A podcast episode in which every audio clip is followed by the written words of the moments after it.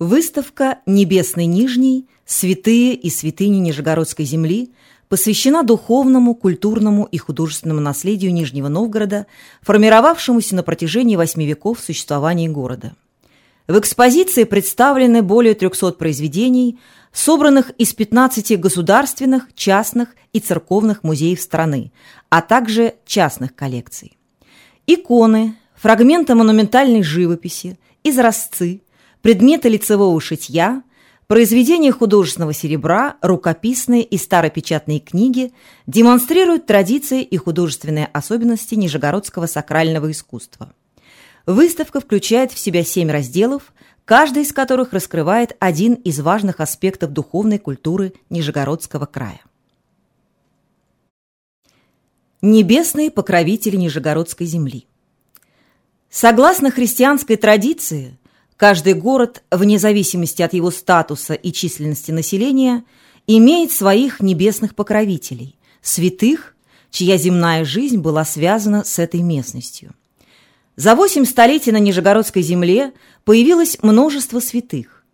Некоторые из них почитались только местным населением, другие стали известны всей общехристианской церкви.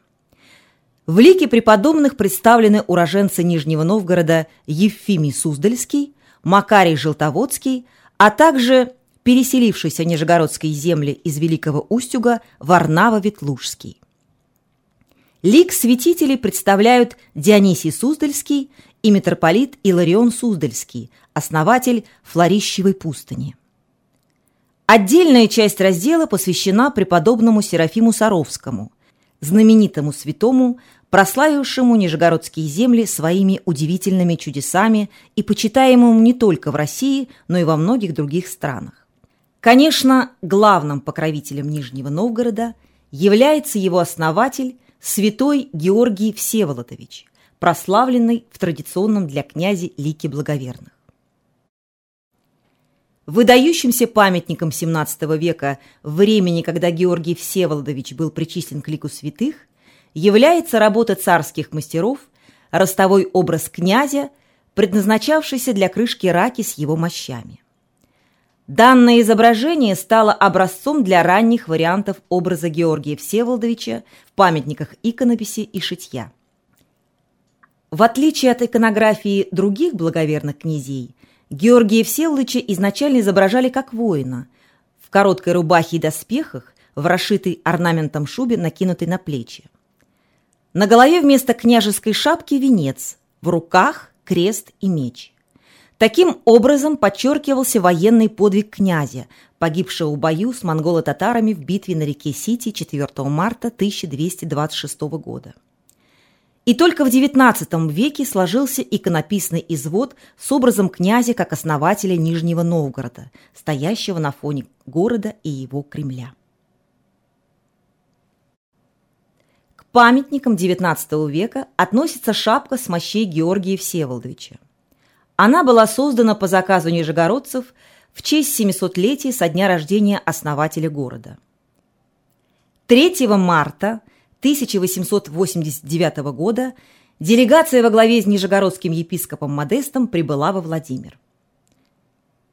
В торжественной обстановке в присутствии высокопоставленных гражданских, военных чинов и духовенства старосты главных нижегородских храмов Спаса Преображенского и Архангельского возложили шапку на главу князя. Она сшита из золотой парчи и разделена на семь частей нитями жемчуга, отлитыми из матового серебра. Шапка украшена драгоценными камнями и чеканным орнаментом. В сонме Нижегородских святых важное место занимают два уроженца города – преподобный Ефимий Суздальский и Макарий Желтоводский. Оба они были учениками знаменитого Дионисия Суздальского, основателя Нижегородского Печорского монастыря. Согласно Нижегородскому преданию, дома Ефимия и Макария – находились в семи сожжениях по разные стороны от церкви Жен-Мироносец на Ильинской горе. Именно поэтому со временем в Мироносецком храме осветили два предела – преподобного Ефимия Суздальского и преподобного Макария Желтоводского. Ефимий принял постриг в Нижегородском Печорском монастыре. В середине XIV века по просьбе великого князя Бориса Константиновича он был направлен в Суздаль, где основал знаменитый в будущем Спасо-Ефимьев монастырь. Строгие правила общежития, которые ввел преподобный, милосердие и справедливость, привлекли в обитель множество насельников. Местное почитание святого началось вскоре после его кончины в 1420-1430-х годах и распространилось к началу XVI века по всей Руси. Сохранилось сравнительно мало образов преподобного Ефимия. К ранним изображениям относится и шитая пелена второй половины XVII – начала XVIII века из Спаса Ефимию монастыря. На большинстве икон преподобный Ефимий одет в монашеское облачение, так традиционно изображали основателей монастырей. В редких случаях оба ученика святителя Дионисия, Ефимий и Макарий, изображались вместе. Примером такой иконографии служит икона из собрания Музея русской иконы, написанная во второй половине XVIII века. О преподобном Макарии Желтоводском сохранилось достаточно много сведений. В 12 лет тайно от родителей он покинул дом и ушел в Нижегородский Печорский монастырь. Игумен Дионисий облачил юношу в иноческие одежды, нарек Макарием и поселил в своей келье. Спустя несколько десятилетий Макарий, ставший к тому времени опытным монахом, покинул монастырь и начал вести отшельническую жизнь. Преподобный Макарий основал два знаменитых монастыря, сыгравших выдающуюся роль в духовной и культурной жизни России – Желтоводский на Нижегородской земле и Унженский – недалеко от Костромы. Умер святой не ранее 1446 года, когда он в первый и последний раз при своей жизни был упомянут в летописи. Расцвет почитания преподобного пришелся на время правления первых Романовых. Древнейшие образы преподобного Макария утрачены, но иконографическое наследие святого велико и многообразно.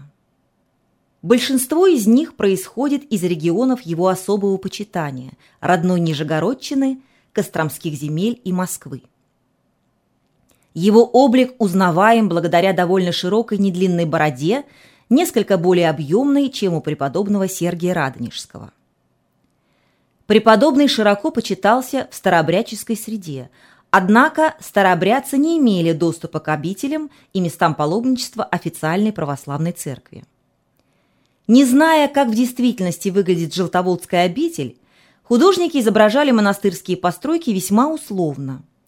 Одним из таких примеров является икона из Казанской церкви села Воронина Городецкого района, написанная в 1852 году. Центральным экспонатом выставки является уникальный памятник «Царские врата», написанный для Троицкого собора Троицы Сергиевой Лавры в 1420-х годах. Они были выполнены одновременно с другими образами этого иконостаса, в том числе со знаменитой Троицей Андрея Рублева. Практически все исследователи творчества Рублева полагают, что с большей долей вероятности врата можно отнести к кругу произведений самого мастера. Андрей Рублев считается духовным учеником основателя Троицы Сергиевой Лавры, великого русского подвижника игумена земли русской Сергия Радонежского. В художественной форме этому выдающемуся иконописцу удалось воплотить заветы своего учителя. В проникновенных образах и тонком цветовом решении отразились эстетические идеалы той эпохи. Царские врата имеют традиционную для себя иконографию – Образы четырех евангелистов в знак того, что с радостной вести о воплощении Христа и через приобщение к евангельской проповеди человеку открываются двери спасения, и сцену Благовещения, как символ того, что через Бога воплощения врата рая, запертые после грехопадения человека, снова стали открыты для людей. Сергий Радонежский сыграл существенную роль в политической картине Нижнего Новгорода. В 1365 году по благословению митрополита Московского он приехал в Нижний с целью смирить нижегородского князя Бориса Константиновича и вернуть Нижегородский престол князю Дмитрию Константиновичу. Пользуясь огромным авторитетом, он закрыл царские врата всех храмов в Нижнем Новгороде. В результате горожане потребовали от князя Бориса примирения с братом. Таким образом, благодаря преподобному Сергию началось объединение русских земель. Самым прославленным среди святых Нижегородской земли, избранником Божией Матери, величайшим русским преподобным нового времени стал старец Серафим Саровский, в миру Прогр Исидорович Машнин. Его биография полна суровых подвигов и безграничной утешающей любви к людям. Вступив в 1778 году в Саровскую пустынь, подобно древним подвижникам, он прошел все ступени аскетического самосовершенствования. Монашеский постриг, рукоположение в сан диакона и священника, отшельничество в лесах.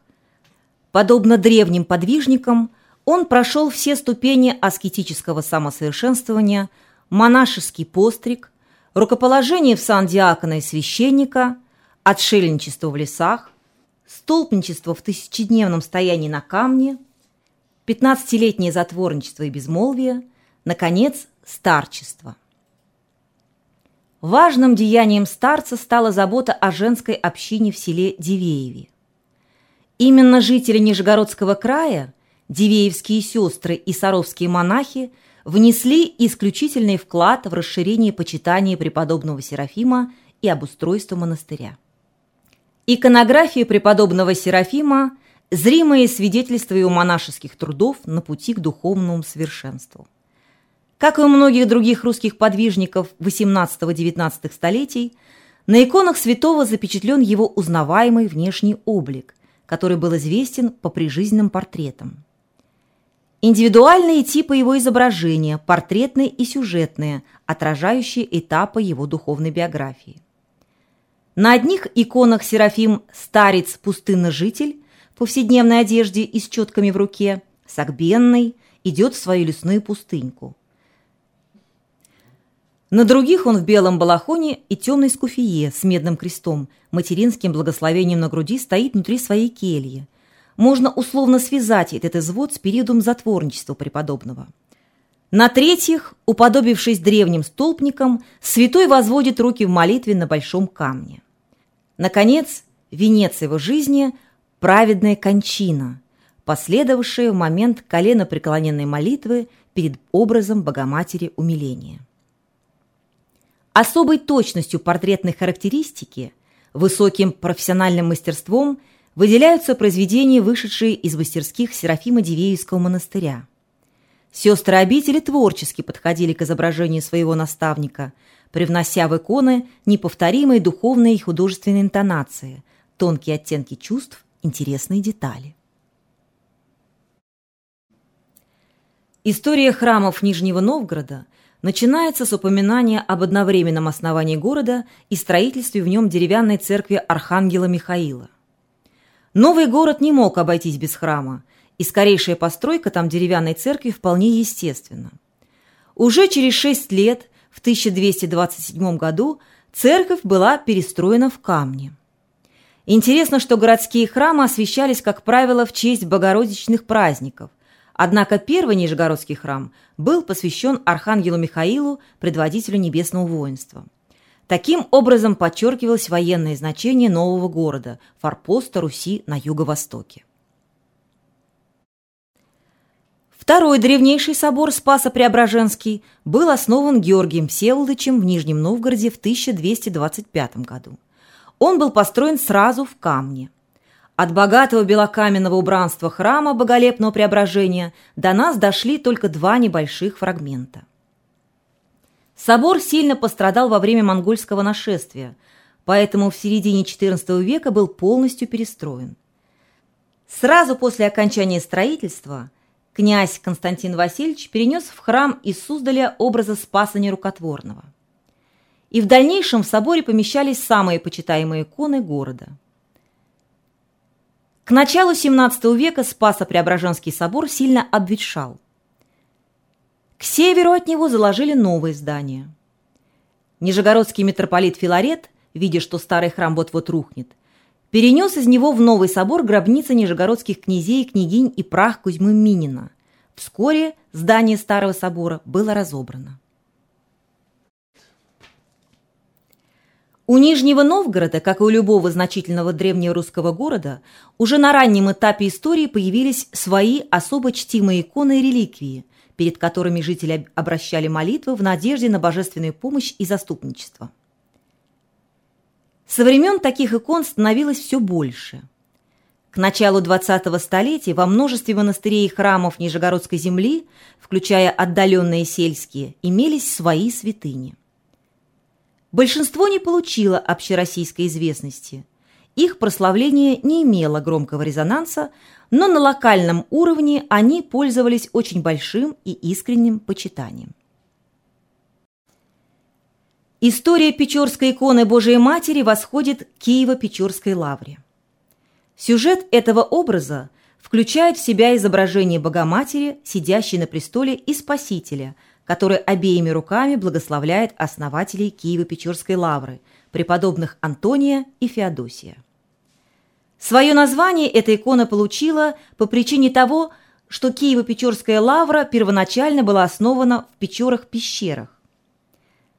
Традиционно монастыри, основанные таким образом, назывались Печорскими.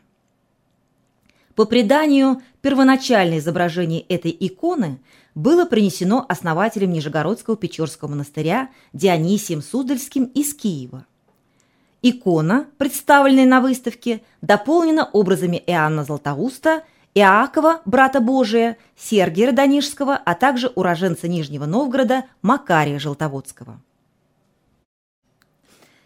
Среди богородичных икон, прославившихся на нижегородских землях, наиболее известен образ Богоматери Страстной. Основная особенность этой иконографии – изображение двух ангелов, держащих в руках орудие страстей Христовых. Также в иконографии присутствует спадающие с ножки младенца сандалия. В 1641 году икона такого извода прославилась в Нижегородском селе Полец, которое принадлежало князю Борису Михайловичу Лыкову, женатому на сестре патриарха Филарета. Когда сын патриарха, царь Михаил Романов, узнал, что у нижегородских родственников находится эта чудотворная икона, он повелел принести образ в Москву. На месте встречи святыни был основан знаменитый Страстной монастырь.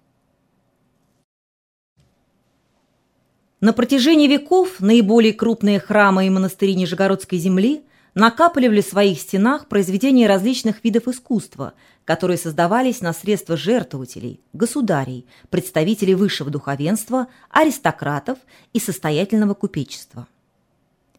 Храмовые и монастырские ризницы были подлинными сокровищницами, сохранявшими памятники ювелирного искусства, лицевого шитья, иконописи.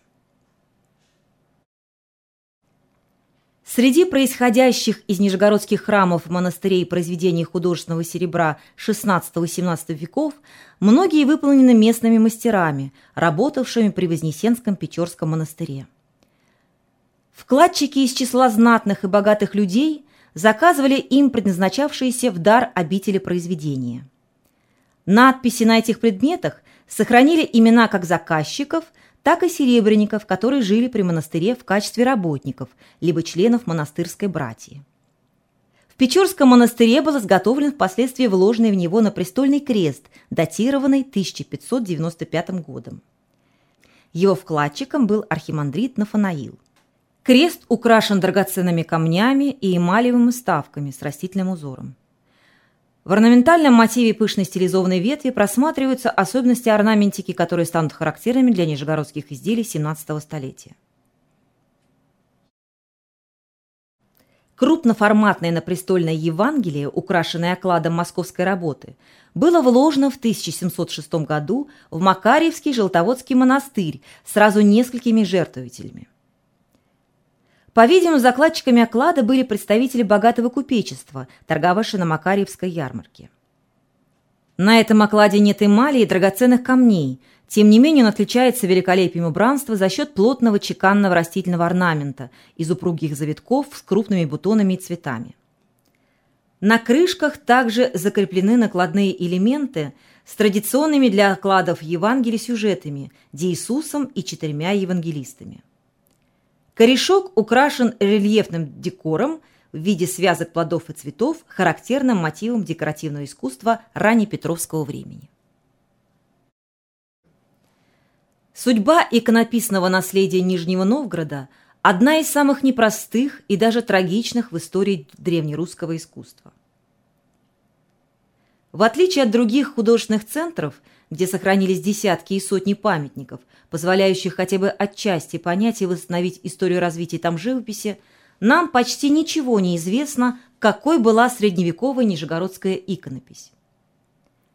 Это связано с целым рядом причин, среди которых не последнее место занимает активное заселение края старообрядцами. С одной стороны, они бережно сохраняли древности, с другой – сотнями свозили свои скиты и молельни, а позже в частные собрания. В результате разрозненные иконы утрачивали сведения о происхождении, растворялись в массиве памятников других центров. Экспозиция данного раздела выставки – это попытка выявить именно нижегородские произведения, созданные в XV-XVII веках местными мастерами. Один из ключевых экспонатов выставки – святитель Николай Чудотворец, Можайский, 1723 год.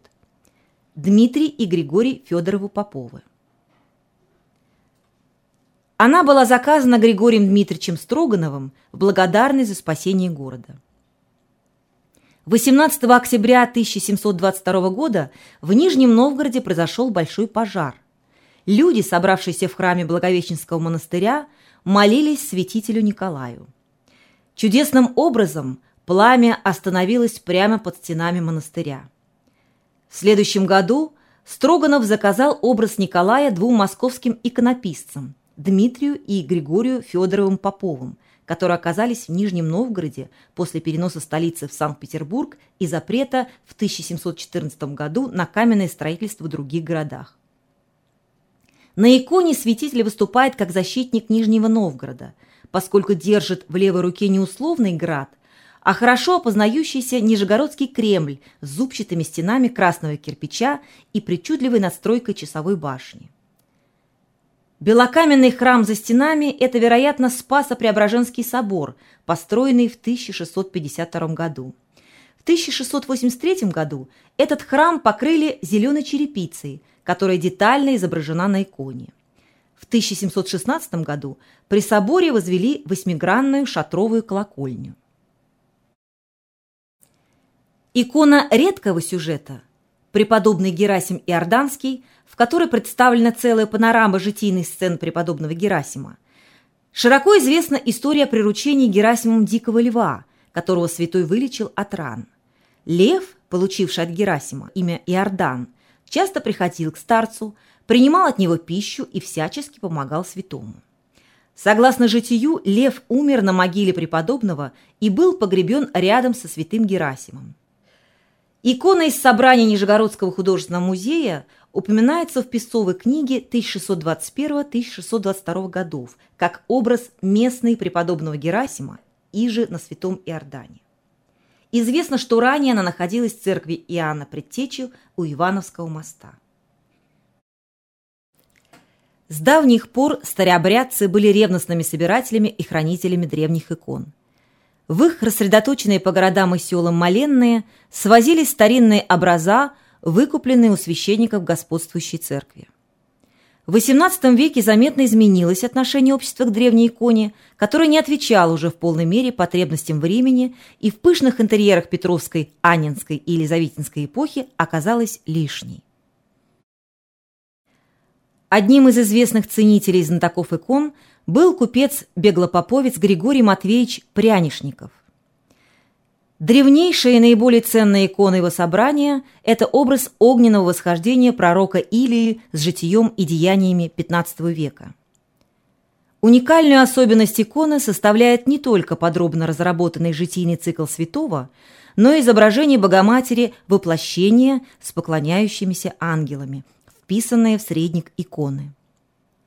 Известно, что отдельные эпизоды из жития Илии Пророка предвосхитили события земной жизни Спасителя, чудеса исцелений, умножения хлебов, воскресения, вознесения. Возможно, именно поэтому изображение воплотившегося Бога Слова на лоне Богоматери было соотнесено на иконе с композицией Вознесения Илии на небо в огненной колеснице. Исследователи относят образ к иконописи Ростова. Собрание икон имело другой городецкий купец Петр Алексеевич Овчинников 1843-1912. Особого внимания среди икон собрания Овчинникова заслуживает «Пятница», икона размером с пять, мученик Никита, побивающий беса. Она интересна не только своим сюжетом, столь любимым старообрядцами, но и редкой по красоте композиции, изысканным колоритом, качеством исполнения. Изображение Никиты, защитника от бесовской силы, писали не только на иконах, но и помещали на маленьких медных образах, которые служили оберегами в путешествиях. Старообрядцы, привыкшие много странствовать, брали в дорогу миниатюрные медные иконы, а в домашних моленнах держали образа святого заступника. Самым значительным центром старообрядческого иконописания на Нижегородской земле было село Павлово на Оке. В письменных источниках нет упоминания о произведениях, созданных в Павлово, но эта художественная манера своеобразна и отчетливо узнаваема. Сохраняя живую преемственность с искусством уроженца из этих мест Никиты Ерофеева Павловца, одного из самых прославленных царских иконописцев XVII века, очень ценимого старобрядцами, павловские художники разработали собственный стиль, рассчитанный на любителей миниатюрного письма в духе строгановских мастеров. Одним из самых известных павловских мастеров был Василий Рябов. С его именем связано несколько подписных произведений, в том числе «Отче наш» 1813 года. Икона визуально воспроизводит слова самой известной христианской молитвы «Отче наш». Орнаментальные рамки на полях стали характерной особенностью большинства павловских икон, позволяющей опознавать их среди произведений других художественных центров. Как правило, орнамент выполнен в графической манере черной краской и расцвечен цветными лаками в один или два цвета. В зависимости от уровня заказа иконы он бывал простым или сложным, а его характер со временем менялся. Нередко орнаментальные рамки включали в себя картуши с надписями или изображениями святых. Иногда в конве растительных мотивов встречаются образы животного мира, преимущественно птиц. Около середины XIX столетия в Павлове стала популярной связанная с Владимирскими землями иконография Богоматери Боголюбской, одна из самых почитаемых святынь на Средней Руси. Первая икона Боголюбская, хранящаяся ныне во Владимиро-Суздальском музее-заповеднике, была написана в XII веке по повелению Андрея Боголюбского в память о явлении ему Богородицы. На иконе изображена Богородица без младенца, в рост, в молении перед Господом. В руках она держит свиток с известной молитвой «Владыка многомилостиве». Подобно Владимирской иконе, Боголюбская отличается мягким, возвышенным, тонким письмом и особой одухотворенностью образа. Справка. Манеж. От французского «манеж» – специально оборудованная огороженная площадка. Манеж с домовой Никольской церковью – памятник городостроительства и архитектуры регионального значения в Нижнем Новгороде. Здание манежа входит в архитектурный ансамбль Нижегородского Кремля. Первый проект манежа был разработан нижегородским губернским архитектором Иваном Ефимовым по указу императора I от 1824 года о размещении в Кремле Нижегородского карабинерского полка – Проект не был реализован. Спустя 10 лет был утвержден новый проект, но уже другим императором, Николаем I, в связи с размещением военных частей и строительством военного губернаторского дома со службами. К 1841 году манеж был построен. С постройкой манежа завершилось формирование архитектурного ансамбля юго-западной части Кремля. По фиксационному плану города 1853 года манеж имеет прямоугольный план, короткой стороной обращенный к речному склону. В 1885 году к середине восточного фасада манежа была пристроена домовая церковь в честь Николая Чудотворца с двумя колокольнями, архитектор Иван Шапошников. К 1928 году манеж был расширен за счет боковых пристроек. Двуэтажный слева и протяженный одноэтажный справа. Дата окончания работ была установлена в тимпане фронтона парадного фасада. Справка. Парадный фасад. Главная лицевая часть здания. Фронтон. Треугольная или циркульная верхняя часть здания или подобные украшения над окнами, дверьми. Тимпан – углубленная часть в треугольном поле фронтона. Стены манежа хранят немало воспоминаний. Голоса гимназистов Аракчеевского кадетского корпуса, счастливый смех детей на горьковских новогодних елках, стук трамвайных колес, мертвую тишину складов. Сегодня обновленный манеж открывается для нас в качестве выставочного пространства. Вашему вниманию представлены макеты храмов и тактильно-рельефные иконы. Икона Богоматерь Неопалимая Купина. Образ Богородицы, Неопалимая Купина, известен с ранних веков христианства. В основе сюжета библейский рассказ о видении пророка Моисею на горе Синай несгорающего куста. На руках Богородицы младенец Иисус, а на груди — символы Богородицы, древо — купина, лествица — лестница, соединяющая землю и небо, град Иерусалим и врата Иезекииля. Богородица изображена на фоне восьмиконечной звезды, в лучах которой различные небесные силы. Символы четырех евангелистов — лев, орел, телец и человек — это одновременно и символы четырех сторон света и четыре зверя из Откровения Иоанна Богослова.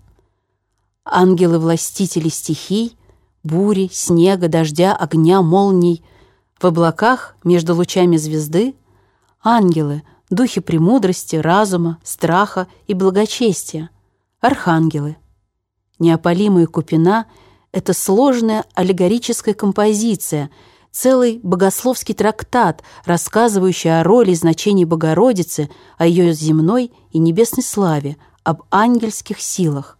Особенность иконы — рельефное орнаментальное исполнение нимбов и полей. Именно богородичные иконы были всегда богато украшены. Икона «Богоматерь Адигитрия» Корнелий Уланов. XVII век чрезвычайно важный в русской истории. Постепенно средневековая культура превращалась в культуру светскую. Это не могло не сказаться на иконописи. Икона Адигитрия Корнелия Уланова – яркий тому пример. Корнелий Уланов – последователь художника-реформатора XVII века Семена Ушакова, живопись которого ориентировалась на реальную жизнь. Последние 30 лет жизни Уланова связаны с Нижним Новгородом.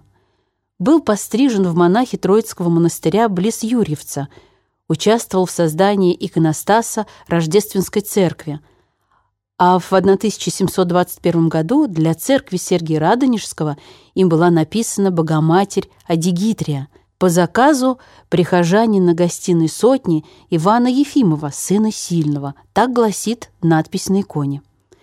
Икона является типичным примером применения новых принципов иконописи – живоподобие, ликов и рук, декоративность цвета, склонность к эффектным нарядным сочетаниям цветов.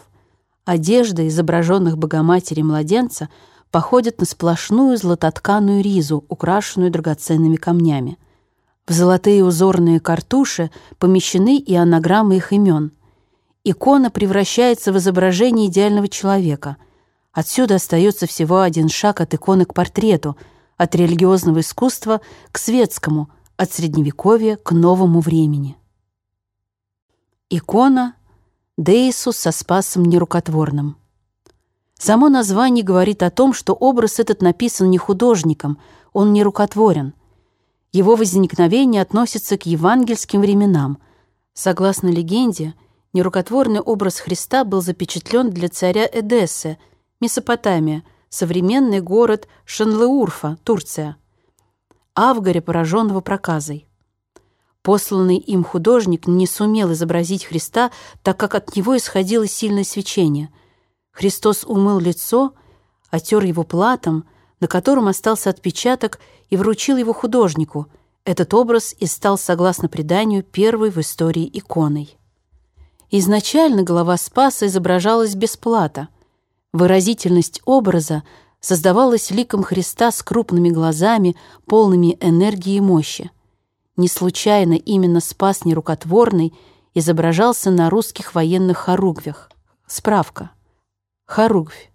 Религиозное знамя с образами Иисуса Христа, Богородицы или святых. На иконе из Нижегородского музея лик Христа изображен на фоне плата, сам плат украшен узором. Это делает икону более декоративной. Стоящий перед платом Иоанн Креститель и Богородица — смещают акцент иконы с выражения самого лика Христа на преклонение перед Ним, преклонение перед чудом, явление нерукотворного образа. Икона «Спас в силах». Икона принадлежит собранию Дмитрия Васильевича Сироткина, старообрядца, купца, крупнейшего судостроителя, главы Нижнего Новгорода. На территории Средней Руси именно икону «Спас на престоле» было принято ставить в центре иконостаса. Христос в золотых одеждах изображен на престоле на фоне геометрических фигур красного ромба, круга и квадрата. Красный квадрат — это символ земли. В его углах изображение четырех евангелистов — Матфея — человек, Марка — лев, Луки — телец, Иоанна — орел — разносящих весть Христа на четыре стороны света. Синий круг — небесная сфера, в нем изображены ангельские силы, шестикрылые серафимы, четырехкрылые херувимы и престолы. Красный ромб символизирует божественную сферу, огненную природу божества. В центре композиции фигура Христа с маленькой головой и динамично расставленными ногами напоминает технику письма великого Андрея Рублева. Икона святитель Николай Чудотворец, Зарайский, с житием. Икона относится к житийным, посвящена житию одного святого. В центре изображения святого, а вокруг центральной фигуры в специальных маленьких отделениях, клеймах, изображались сюжеты из его жизни. Икона создана в одной из провинций Великого Новгорода – и несет на себе отпечаток жизнерадостной стихии народного творчества с его наивностью, повествовательностью, праздничной нарядностью. Клеймы, которые окружают непропорциональную короткую фигуру Николы, плотно заселены большеголовыми и длиннорукими участниками событий. Свободного пространства практически уже не остается. Неточность рисунка немало не смущает автора – ее компенсирует смелость, повышенная динамичность, непосредственность и простодушие, повествовательность и пестрота придают иконе особое обаяние примитива. Иконы Архангел Михаил и Архангел Гавриил из деисусного чина.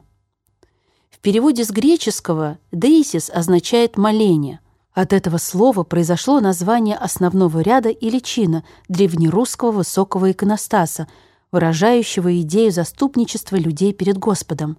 Парные образы архангелов Михаила и Гавриила предназначались для доиисусного чина, центральной частью которого считается икона, хранящаяся в Третьяковской галерее. Вышедшие из одной мастерской, они представляют стилистически единый ансамбль, так называемый Нижегородский Деисус. В трактовке образов нельзя не заметить влияние ангельского мастера Андрея Рублева. Фигуры изящные, легкие, с удлиненными пропорциями и мягко очерченными овалами задумчивых ликов. Эти произведения, находящиеся сейчас в разных музеях, в начале XX века попали к частным владельцам. Центральная икона в Москву в собрании известного коллекционера Остроухова а две фланкирующие в Нижний Новгород, в молельню купца-старообрядца Сироткина. Создание Деисуса связывают с работой переселенных новгородских мастеров. но есть версия, что он имеет северное происхождение, поскольку иконы были доставлены Сироткину из вологодских церквей. Архангелы изображаются в одной руке с копьем-тростью, как символ небесного воинства, и со сферой зерцалом в другой руке, символ предвидения, дарованного архангелом в помощь людям.